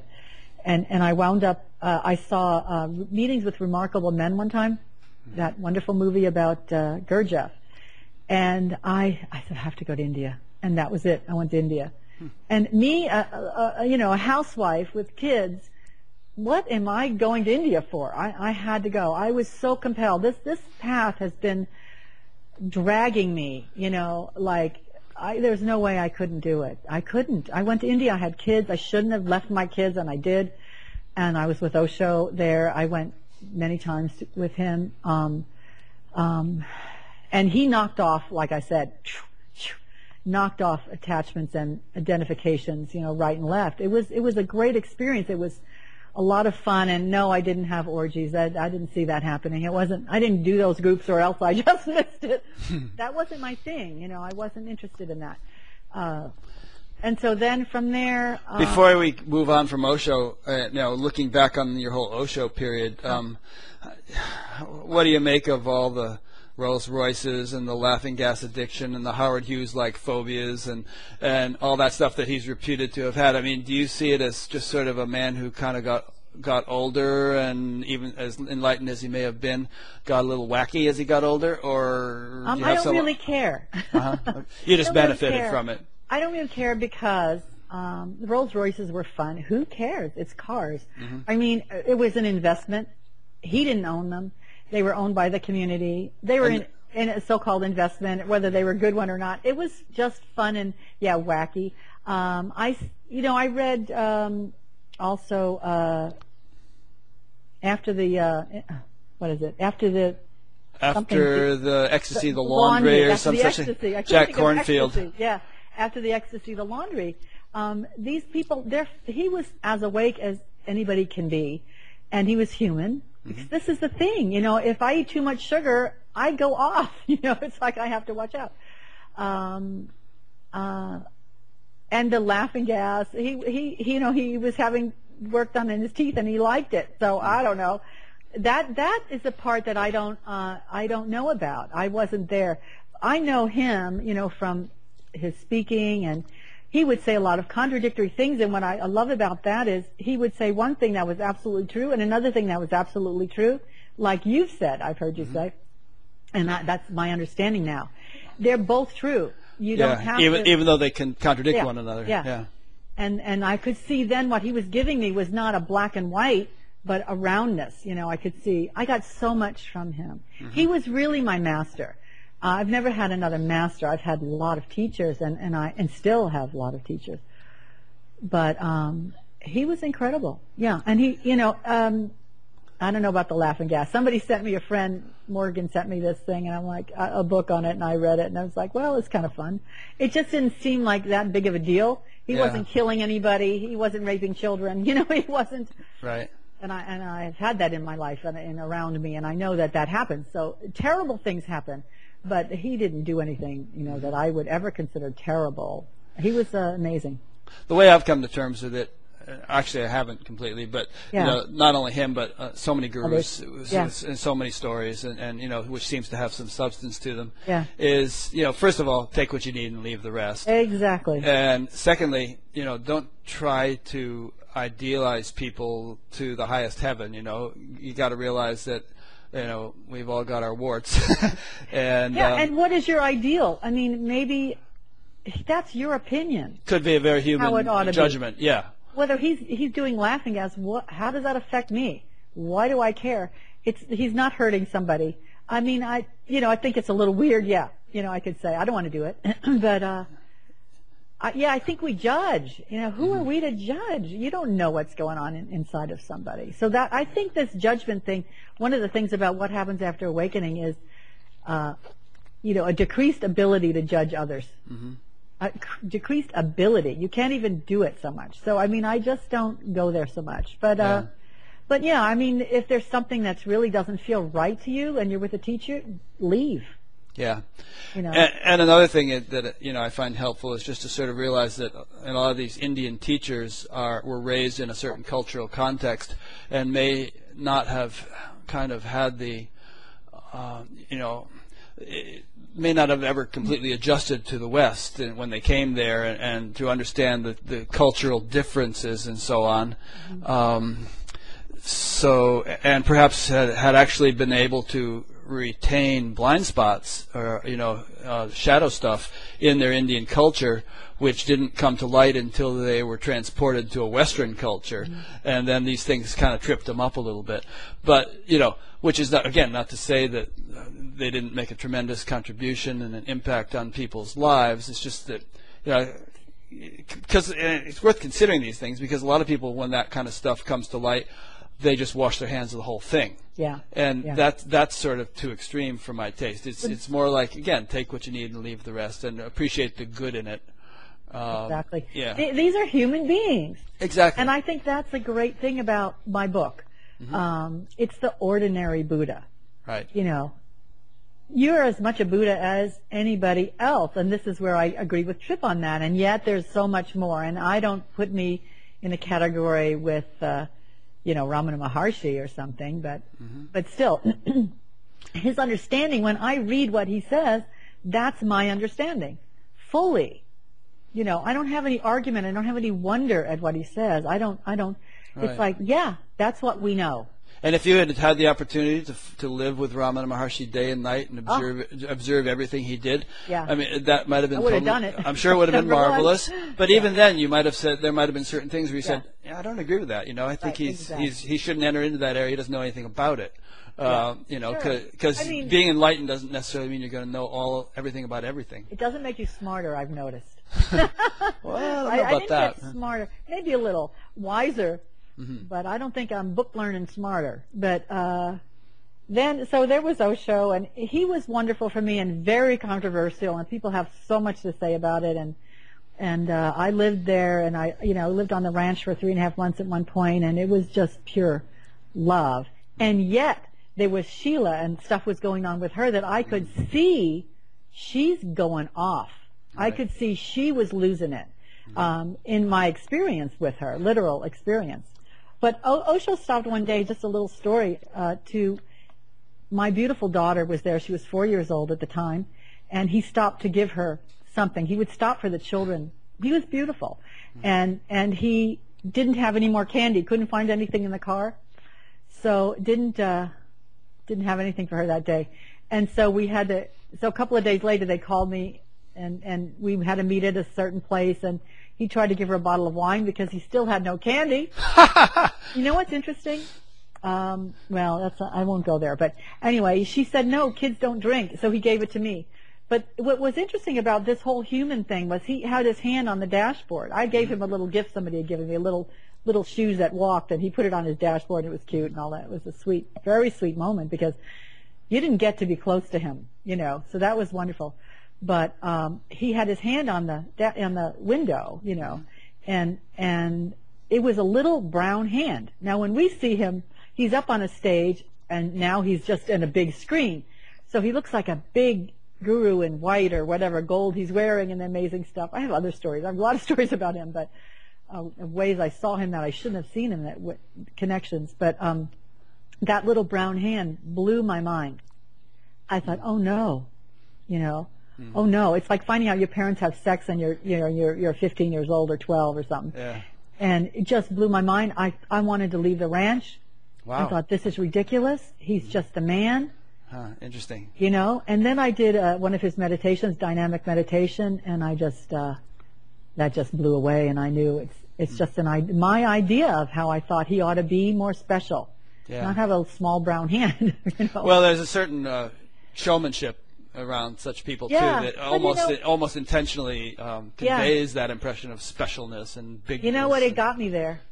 Yeah. you know what really got me there? The book saying you've missed and i didn't want to miss because i've missed with jesus. I really felt that. Uh, and his eyes. It wasn't the showmanship. It was his eyes. I thought what's going on there? I never knew what enlightenment was. I didn't wasn't even curious about it. I was l- looking for god you know like i said i was a seeker but i didn't know what enlightenment was that you could have something here mm-hmm. in this life and i saw his eyes and i said what's something's cooking there Yeah. and and i've seen that with other gurus too like there's a woman forget her name but a beautiful woman with the same eyes. I saw a photograph and I went, oh, she has Osho eyes. This is mm-hmm. before I had my own, you know, thing. Mm-hmm. But there's something, there's something more there. So all of this stuff about cars and Yeah. all of this stuff, it's something else. It's way deeper. And who cares about the outside? You know, that's tell- why. That's why my book, and I say, it's not some guy with a beard and a white robe. It's you. It's the little guy down the corner. You know, you don't even know. I mean, it's it's it's ordinary. I'll tell you a little story. Um, my mother um, tried to commit suicide three times, and she was in and out of mental hospitals for most of my adolescence. And so, when I learned to meditate and all when I was 18, I was really keen on getting her to learn so that she would come out of all that. And um, I was not too successful. I was very heavy-handed about it. But Yeah. um, finally, at one point, I was over in Switzerland with Maharishi, and um, she, unbeknownst to me, had learned to meditate. Uh, had, had she had already learned, but she had started doing it on her own and had undergone this big transformation. And then she got in touch with me and said, "I'd like to come to Switzerland." So she came over. I asked Maharishi. He said, "Yeah, she can come." And so the first night when she got there, he he walked into the hall, and from a distance, um, she saw him coming down this line of people, and she said, "He's so small." he's only about he's only about five feet tall. And, and then he he got up to us, and you know, she handed him a flower, and he handed her a flower, and he he told me to you know keep her happy. And then he moved on. And she turned to me and her face was like flushed and she looked at me. And she said he looks right into your soul so your, your How story reminded me of that Oh, how and she stayed there for nine months and really went underwent a lot of transformation Oh, hallelujah. really. Yeah. that's what I was wishing for when I had my like come down from my my high initially, that, hoping for that for my family.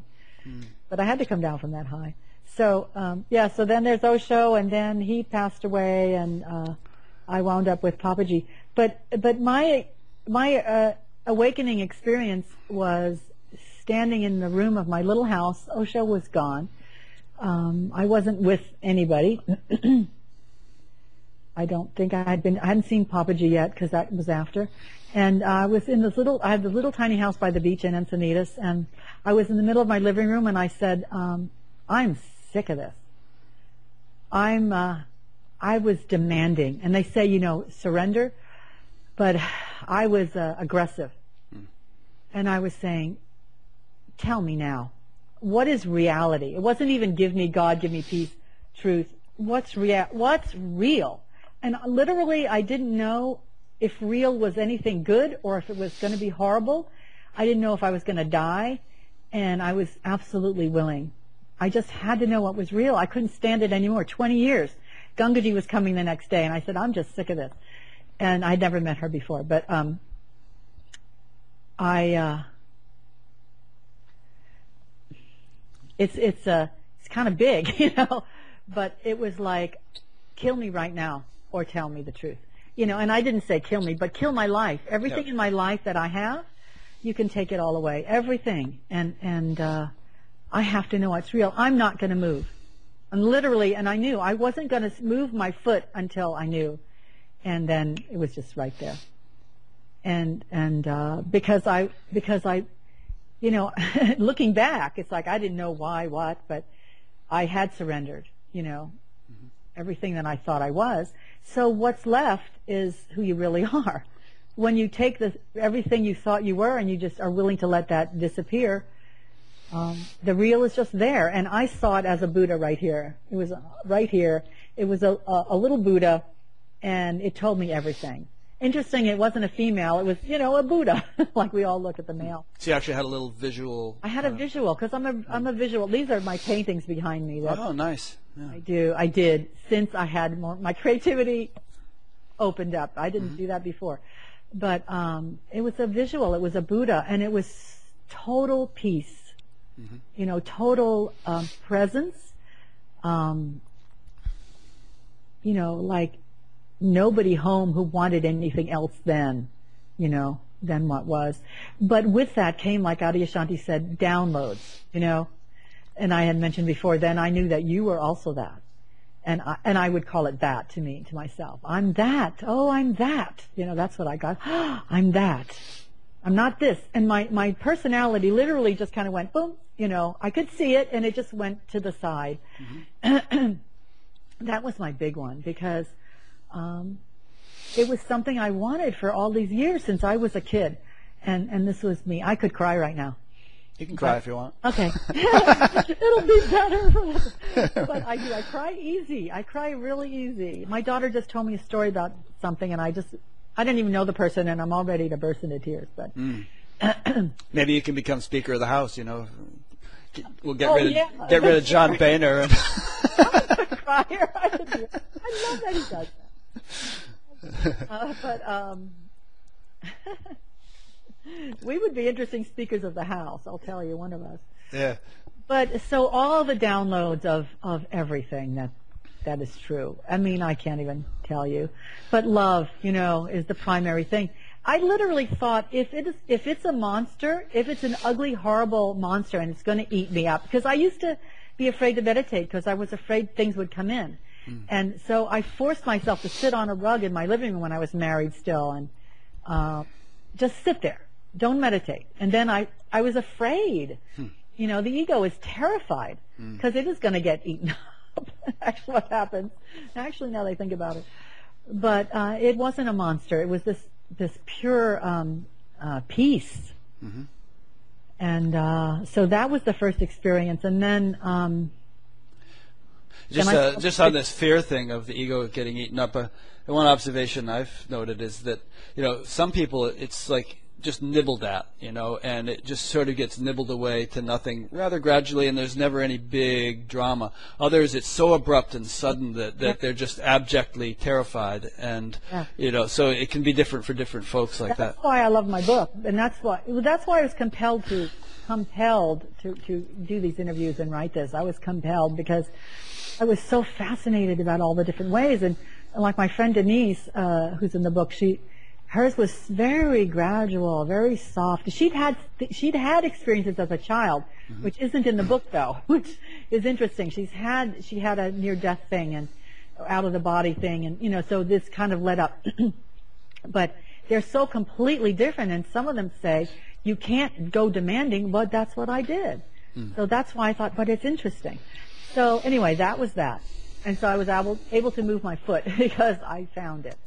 And uh, it was a celebration you know i was like oh my god you know here it is. I just this thing i've been looking for um, and then, and then I, I, you know, as I'm saying that, I'm thinking of Troy in my book, and he says, "This thing I've been looking for for eons, and there you are."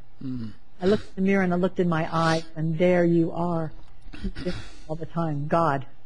So, so these things that I'll have something and it triggers, you know, we've all had. Um, but then the thing with Jeff, which I told you, you know, just lying in bed at night and um, seeing this energy because I had said, why am I having these psychic experiences? I was having these experiences, having dreams that were telling me things that I shouldn't know, but they would be absolutely true. And uh, and I asked a friend of mine, uh, Dean, actually, very wise man, what's going on? He said, "What I was uh, actually having meditations in my home at that time, and he said, well, you're just giving out so much energy that it's coming back." And I'm saying this to Jeff. That's what what triggered it. Saying Dean says. I'm just giving out this, and then all of a sudden I saw the energy, you know, moving through my body, and that's all there was. And then the personality was literally seen to not, um, didn't exist.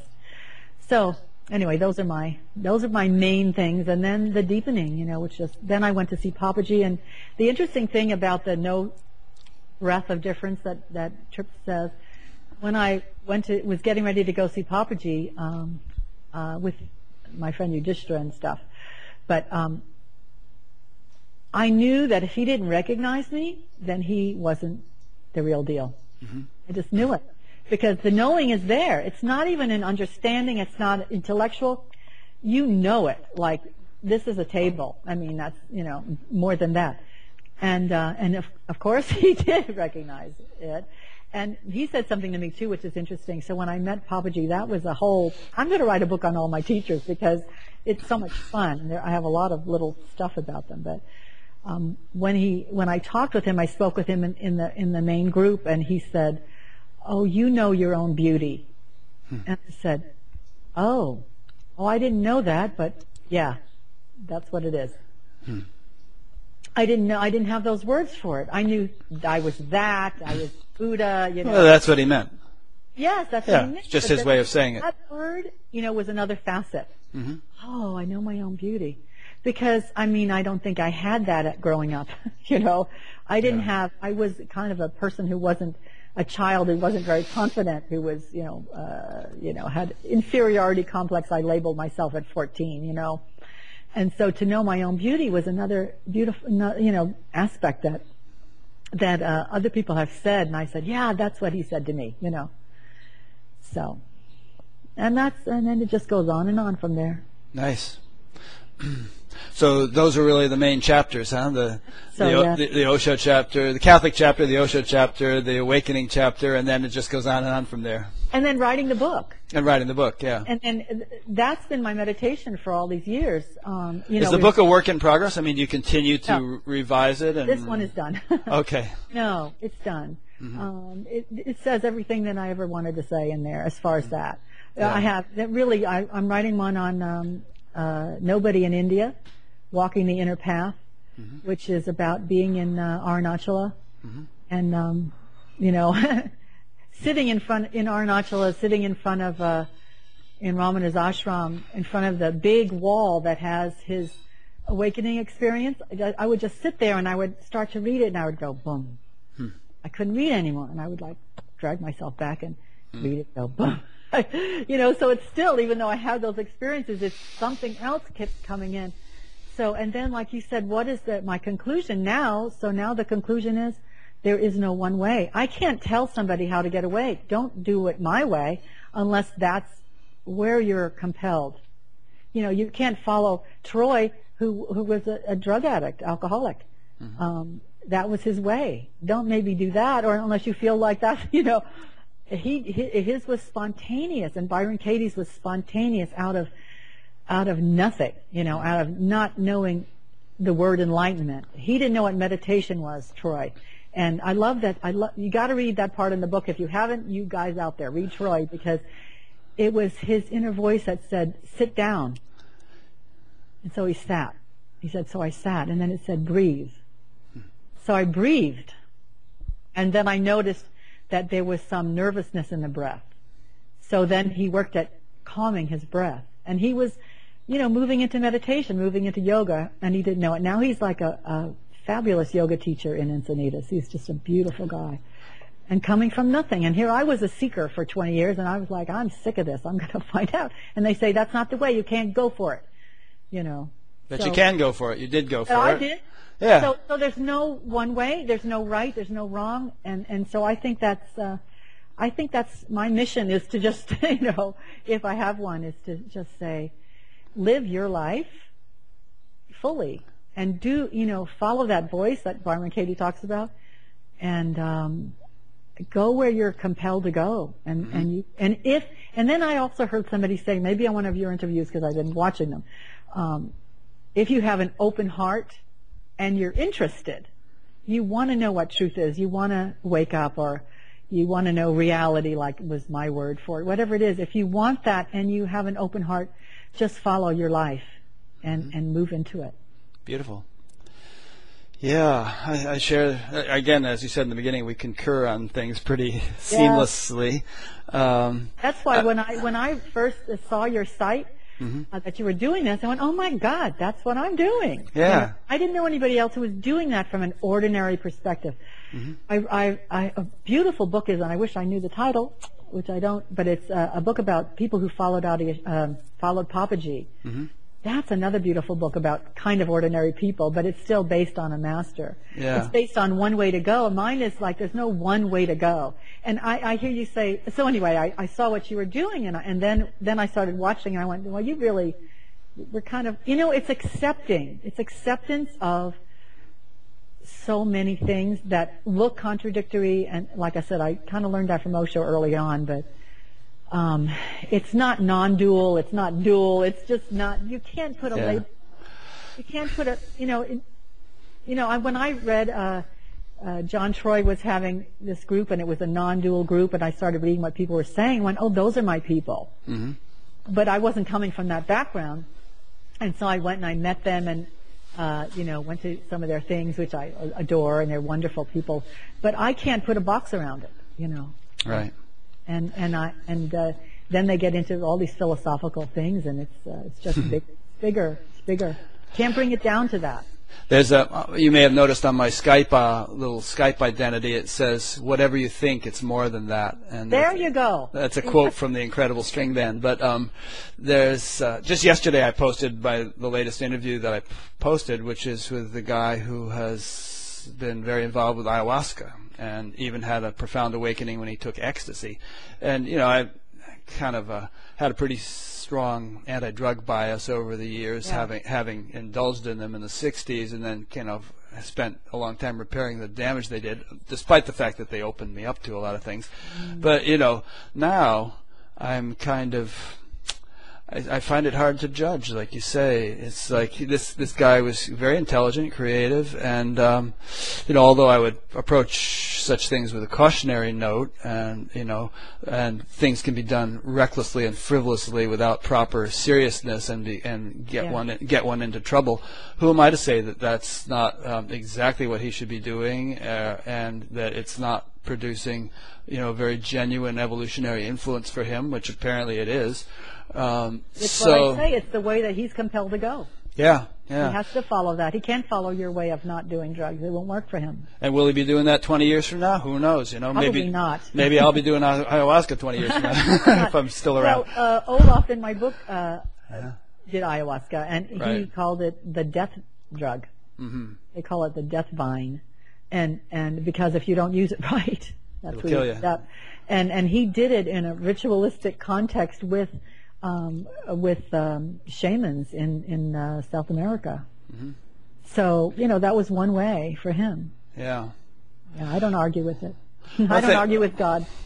One thing I want to suggest to, to kind of zoom out again. I like I like to play cosmic zoom lens in my mind. I'm always kind of zooming out to the kind of galactic level and zooming down to the Planck scale, and it's just in my imagination. But it it helps me to kind of keep things in perspective. That's truth. Yeah. That's I mean, what it is. both of those perspectives it's, are it's are as go- big as the universe. Mm-hmm. And I wrote a, a little poem called "This." It's that. It's Mm-hmm. that, and it's this. It's the cell on the tip of my nose. It's that intimate. Yep. So I like that. Here's another Sanskrit phrase for, for you. It goes anor aniyan mahato mahiyan, which means smaller than the smallest, bigger than the biggest. You know what I love to interrupt you, and we'll get back, but Mm-hmm. uh, that the things that you say, the Sanskrit fa- Mm-hmm. phrases that are from eons, are my experience, Mm-hmm. my direct experience. And when I hear that, that's why I know when somebody says something, I recognize that they're there because they they go, oh yeah, you know, and and that you're telling me stuff I already knew in a more beautiful way. I love hearing hearing all of that. Great. Yeah. I do too. And I, you know, I'm pretty much a, truth is just truth, whether it Yeah. is from eons ago or it's from today. yeah. Truth is only one. And there are people who are much more qualified to do this kind of thing than, than I am. I mean, there are people, I have friends who are like encyclopedias of this kind of stuff and who, who could really c- come out with all kinds of gems, but I'm I just, think you do really, really, really well. I'm doing my best. One thought I've been having lately, I wanted to bounce it off you and see what kind of s- discussion it stimulates. I've been sort of thinking that this is kind of abstract, but it's like oneness needs duality in order to know itself. Does that make sense? And and Yes. in a and in a different uh, because if it were just oneness, then it wouldn't. Who would know what? And and there's a different there's another flavor to that, which is that it seems, that, and I've heard this said, I'm not making this up, um, that you know, pure existence has a self-referral quality inherent in it, such that it, you know, it kind of looks at itself, and in and in, and in that process, in Say no, that again. It's pure like existence? pure existence has a self-referral quality inherent in it, and it and, and it knows itself eh, eh, by eh, that quality, and in doing so, immediately uh, the the the knower the process of knowing and the known are set up. Uh, in, in Sanskrit, they actually call this Rishi, Devata, and Chandas. There's this sort of diversification that takes place by virtue of that self-referral quality. And that, you know, then the whole, you know, bifurcation and diversification continues and we end up with a universe. But, um, but we we have the the kind of the that that is contained within our nature as well. We have the seeds of that in in, mm. in our makeup, and that's why we go th- at a certain point. There's this yearning to to wake up. You know, we we are the the uh, you know we are oneness having diversified so that it could you know eventually know itself as a living reality, um, as a breathing, loving, eating, living reality, uh, which which ends up being more than just flat oneness without any sort of um, diversification. It, it's somehow the whole become becomes more than the sum of its parts. Uh, you know, Brahman is sometimes referred to that way, and um, as being more than the sum of all the parts. So anyway, that's just kind of something I've been toying with lately, and I just wanted to see what you thought of that and any kind of insights you yeah. might have or anything. Uh, you know, it's like um, what I've heard people say. Yeah, I agree. what he said. yeah, that's good. Um, so I, I think that um, that's the whole point. And you know, when you when you talked about it, it's like, what is this longing? You know, what is this intense longing? Like, just kill me or tell me truth. You know, I have to know what it is. And and and what you know is, oh, I'm God. I'm that. You know, huge thing but it, I'm in here. Mm-hmm. So, um, yeah, I mean, uh, that's what I hear people say, and that sounds right to me. you know, yeah. it's like, and it feels, you know, it, it's what is this longing to know itself? That's yeah, that's what it is. Why, why else are we here? I mean, that's I think the whole point. And and yet, it's probably more than that because it's also to live, uh, like you say, bifurcated. you know, it's like to create a lot of different stuff here. Mm-hmm. You know, we're creators, and like you were saying before, well, if God's creator of all of that, and the cells, and then the birds, and the beauty, then and we're part of God, so then we're here to to create. That's that's what I think we really are here for. Mm-hmm. Um, to, to discover ourselves and to create out of that. And, and you know, almost all poetry and um, paintings, the the really best stuff is, is what's describing that experience. Mm. So if that's what you're saying, but yeah. I, th- I, think it is. It's it's just something I find myself pondering a lot, and I've heard it discussed before by much people much more articulate than I. But I'm just coming to own it more and, yeah. and kind of chewing on it, you know. Yeah, but the piece that really hits me is is that longing for God to know itself. Mm. It's that longing for the immensity to to know itself as all the diversity and, and, and this one, you know, and this one is unique and, and is, uh, real, you know, I mean, on the planet. I mean, I'm here and you're there. And we, the, the other exciting thing is, you know, there's the oneness that we know we're all ocean, but then, um, the, the diversity of each individual is how does that happen? Mm. That there is nobody like you, there's nobody like me exactly, and you know, even if somebody looks a little like you or a lot like you, it's not you. It can't be. So how, to me, that's as much a miracle as the oneness. Yeah. The diversity of each individual that you're unique, so play it, you know, do it as best you can. And, hmm. you know, we're here to, yeah, to, to create. And when I'm happy is when I'm creating. Mm-hmm. And that's why I like doing hair, honestly. I'm, I'm making people beautiful. I'm, I'm literally making them as pretty as they can be, or you know, good looking Sure. Mm-hmm. if it's a man. But uh, I love that. It's like creating the paintings uh, on people. It's creation, and if I didn't have that, I'd have to do something else that was. Cre- I would be painting more. I found that too. Uh, I used to like you know go hiking on vacations, and I'd find myself writing books in my mind. I had to do Yeah. something creative. Yeah, or drawing a leaf, or you know. Yeah. Yes. But that thing you said about longing, I think everything in creation is imbued with that longing. Rocks, stars, frogs, every everything has that sort of we could call it force of evolution um, permeating them, and uh, kind of moving them along in the direction of fuller and fuller uh, manifestation or, or ref, uh, embodiment of source of being of, of pure consciousness uh, and it's fascinating to th- could ponder that even i mean our bodies are made of stardust as you know jo- joni mitchell sang um, you know we're stardust we're 14 billion year old carbon I just put that on Facebook. oh cool We are stardust, we are golden, and we have to get back to the garden. Right, I said- exactly. I said, oh yeah, we are here. Uh-huh. Oh yeah, we're already in the garden. And so think of that process and think of the patience uh, as well it's that that intelligence doing it all is beyond time anyway so i guess patience doesn't come into it. But there had to be stars and how long did it take for stars to form? And then to, to live out their lives and to explode and to form to scatter heavy elements throughout the universe that could eventually become bodies that could eventually evolve to the point where they could know that garden you know that- know that essence uh, as themselves uh, so it's, a this marvelous, yeah, this whole Gorgeous. marvelous dance that's that's going on. It's just fascinating. Mm, mm, mm, and then the other thing, that's that painting. It's like light, you know, for me. It's that everything is, is coming out of this, like start, that's like a star, like a, like a, Mm, like a supernova. yeah. Mm-hmm. But you know, uh, the thing about animals, that everything evolving, this is another like woo-woo thing that, that I ta- was talking to this lady about yesterday, but about being inside of animals' heads and knowing what they were thinking.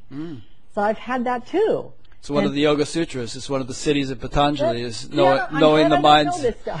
Yeah, knowing the minds of all beings, uh, you know. And I've had several friends who told me that they were, you know, all of a sudden, you know, picking up on the thoughts of a squirrel or something like that. yeah, that's exactly. I, I had uh, it was my dog that I had before Mm-hmm. In California, and he was a standard poodle, and he was about nine months old, and or maybe a little younger, but he was pretty big. Mm-hmm. But he was still a puppy, and I was on the leash behind him on the sidewalk, and I was talking to him, and he wasn't paying any, any attention to me, and all of a sudden I was in his head, Mm. and I was experiencing his thoughts or his um, awareness, and because it wasn't like thoughts, but it was like, whoa, so much going on here. You know? wow. You know, it was like the trees, the birds, the cars, you know, me talking behind him, uh-huh. and so and visual. You know, there was so much to see and to hear, and, And to smell. the light and the smells and. Yeah, I, yeah, I didn't tune in on smells now that I think about it, but but the visual and the sound and everything. But it was so much, Mm-hmm. and he was just on the corner, just wow. And I'm trying to talk to him. He's like, yeah, whatever. He doesn't hear me at all. so, so it was really I was in there, and and so I came, and then I got it. I went, mm-hmm. oh, I get it. So I then I came in front of him, and I went, Elvis, which is his name. Mm-hmm. Um, you know, we need to wait here or whatever I needed to say, and then we're going to cross the street. You know, and he's like, oh, okay. And then I knew, and I wasn't in his head anymore, but I knew he was. I could get how to hmm. talk to a dog. You know, get down to his level, because he didn't differentiate me from anything else. He didn't have that ability at that age. Hmm. So then, and I and I have a dog now that's amazing, and and it's like watching her become human. You know, just get it. I mean, I say, I'm sorry, we can't, I can't take you today. So she backs up and sits down. I don't say sit, stay. Right. Sorry. She's like, oh yeah, all right, whatever. So she sits down. You know, she backs up two inches and sits down. It's so funny. They're so wise and they are growing and they grow with us, you know. Mm-hmm. And then I had a cockroach. I put that on Facebook too. Oh, Somebody you, you had your own cockroach? I had a cockroach. Mm-hmm. I was I was literally sitting on the John in California, and this little cockroach ran across the wall, and I just got I just got him. Hmm. I just got it. He just wants to live. Yeah. He wants to live. Exactly. He just wants to live life. He wants to be alive and find some food and some safety. It mm-hmm. was like I was, but I, you know, it was a smaller awareness than the dog. So now that you talk about evolving, now that I, I didn't think about that before, but it was like a smaller awareness, and yet it was very full. I mean, it was really like, it was as big as me wanting to live and Sure. It's the same impulse. It was. Same impulse and, and same consciousness. It's the same consciousness in the cockroach as in you and I. It's just a different reflector. You know. I think I told you all my woo-woo stuff. I think that. I think I'm well, you'll have you'll have to cook up some more. I, some will, will be happening. Yeah. But it, it's so true. I mean, and it's the complexity of the nervous system that enables it to be more that that really characterizes what we mean by evolution. I mean, a human nervous system is so much more complex than a cockroach. And the brain is so much more complex, and so on. And it's just that that more sophisticated instrument is just capable of embodying uh, divine intelligence so much more fully and and who who knows? I mean, you know, we might be cockroaches by comparison with some nervous systems that are out there in the universe. That's uh, you know, in terms of what they can know and and do and be. I think what that gave me, you know, was, uh, um, you know, a res- more of a respect for life. You know, Yeah. kind of life. Mm-hmm. Beautiful. Yeah. Cool. Well, we're sort of reaching that magic moment, I suppose, when you know we can begin to think about wrapping it up. Um, you know, I mean, it's, this is the kind of thing where we could just get cups of coffee and sit around all day and I know it. I know keep it. keep shooting the breeze. It's but so uh, much fun. I, I, you know, there's a, a Suzanne Marie who I'm book, uh, Facebook friends with. Mm-hmm. You might be finding her. I, I recommend you interview her.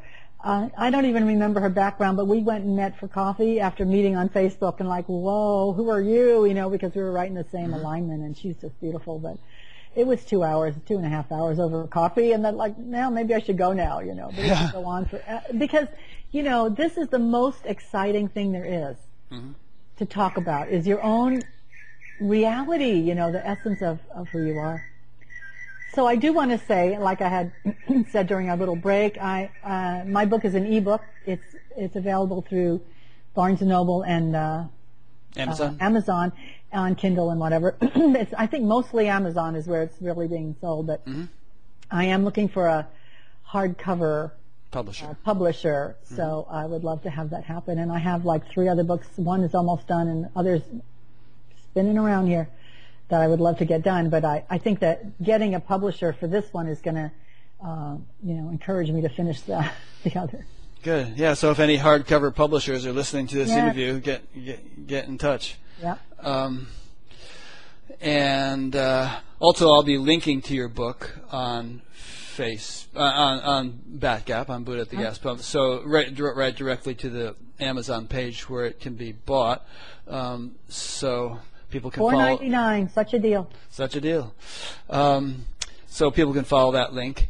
And and I also wanted to say, you know, uh, just unrelated to this interview, but I, I get um, requests and recommendations every day, new several a day for various people to interview, and I always say, okay, we'll put you on the list, but I'm only doing one a week, and I don't know when we're going to be able to schedule it. Um, so I really apologize to people who have you know sent in recommendations or, or requests, and I haven't gotten to them yet. I'm hoping to gradually get to the point where I can do even more of these, you know, more than once a week as my as this becomes more my day job than my day job is. Um, There's hopefully signs of that. What do you do for a day job? I do search engine optimization, bringing more traffic to people's websites. Ah, That's okay. what that is. I could use you. Yeah. So. Do you need oh, a haircut? No. Uh, well, I'd have to come to North Carolina to get it. I think that's what I do. My my I, searchsummit.com is my business website, and so I spend most of my time doing that. And this is you know part time thing, obviously, but This um, is such a gift to to to everybody who sees it. It's, I, I just love your show, and uh, I get a lot from you know. I'm up in the middle of the night, you know, two hours interviews, you know, and I'm like, it's. It, I woke up at three, and now I'm up till five because I have to hear the ending, and wow. I'm uh, really enjoying them. That's that's great. I really appreciate it. Um, you know, you can also get it on if you have an iPod uh, you can get it on that as a podcast and, and just you know go take a walk in the woods and listen to it or something, so you don't have to sit in front of your computer. I need to get hooked up. Yeah, have your have your daughter. My daughter or, will help me, Yeah, yeah. one of those people. It's very handy. I mean, I spend at least an hour a day. You know, I'll go out this afternoon cross country skiing, and I'll be listening to something as I'm going through the woods. um, so let me make some wrap up points. So I've been speaking with Anatta Campbell. Hopefully I pronounced that right. Anatta Campbell. And she lives in Asheville, as you've gleaned from this interview. Has written Actually, a near Asheville. near Henderson. Hendersonville, I right? live which in the woods. beautiful. Um, I once spent five weeks meditating in a cabin down there in Boone, North Carolina. Um, nice area.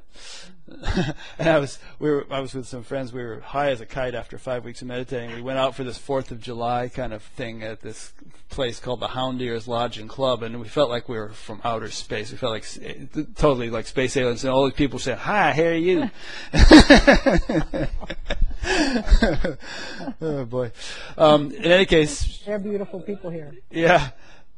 The Ordinary Buddha, Stories of Awakening. Uh, we'll, we'll link to that from my site. And um, if you want to get in touch with Anatta, I'll be linking to her website and so on. You can get in touch with her through that, friend her on Facebook or whatever. So this uh, show, as you pr- most of you probably know, is an ongoing series, and I do a new one each week. Uh, hopefully, uh, uh, before too long, I'll be able to do more than one a week. We'll see how that goes. And if you'd like to check out the others, go to batgap.com, B-A-T-G-A-P. You can uh, find there's an alphabetical list on the right hand side of the page. If you scroll down a little, you'll see all the, all the interviews available. you can sign up to be notified by email whenever a new one is posted. Uh, Which I just did. Oh yeah, I noticed that come in, and um, then uh, there's also a chat group that springs up around every interview that gets quite lively sometimes. So feel free to participate in that. Um, there, this is also, as we were saying a minute ago, available as a podcast. There's a link to the podcast on every interview, so you can go there and and uh, subscribe to it. And in case you don't know, the way a podcast works is if you have a, an iPod, um, you you you you oh, you subscribe to a podcast, and it it brings it into iTunes, which is a free Apple software that runs on Macs or PCs. And every time a new thing uh, shows up, like when I post this interview, for instance, and you open up iTunes, it automatically downloads. And then as soon as you plug in your iPod, it automatically transfers it to your iPod if you've you know set it up to do that, and then you can unplug your iPod and listen to it while you do other things. So it's very handy. And um, in case those are unfamiliar with the way podcasting works, that's the way that works. So, I'm kind of getting to the point where I'm getting long-winded. I get energized in these in these interviews, and I, I get it's like coffee. I get really talkative. I feel like that way too, like buzzing yeah, uh, at certain points. good. So, donate button is there. Won't elaborate on that, but the, the implications are clear, and uh, that should just about do it. Right? Anything more? Thank you so much, and uh, thank your wife Irene for emails and you know support back there because I know she's a good support for you and the and the other people who are supporting you. So it's it's a, just a wonderful show. It's a, such a pleasure to talk with you. Yeah, Irene helps with Face-to-face. sched- scheduling these days, and I have a friend up in Canada who helps also with keeping track of a lot of things, and a very good friend who was my best friend in high school, who is actually from the Asheville area, although currently he's living on the coast in South Carolina, who does all the post production, and he spent hundreds of hours. His name is Ralph Preston of Snow Hill Video, and uh, r- totally grateful to him for everything he's been doing all these several years. Couldn't have done it without him. so thanks to everyone, uh, and thank you, Anatta, and thanks to all who've been listening or watching, and we'll see you next week. And I think next week is going to be me, actually. Uh, some guy wanted to interview me, and uh, so in case you haven't heard enough of me talking, you'll have an opportunity to hear more next week. You know what? One more little thing I, I was just remembering. Uh, Yukio Ramana was supposed to be the next week. Brian was the week before me, so I'm like uh, bookended by people who I know. But Yukio Ramana is a good friend of mine, and Oh, good. he's coming now down the list a few weeks down. And Yes, uh, he is. Yeah. He's he's in my book, and uh, he his his way of going about it was very sort of scientific. So it's Hmm. just another completely different avenue. And uh, his uh, talks are wonderful. And at the end of his article uh, is his story is when I wrote this thing called this, where I just got it in a group with him that I'm just so it's so intimate as well as so vast. Cool. Thank you so Um, much. Oh, thank you, Ananta. We'll see you later.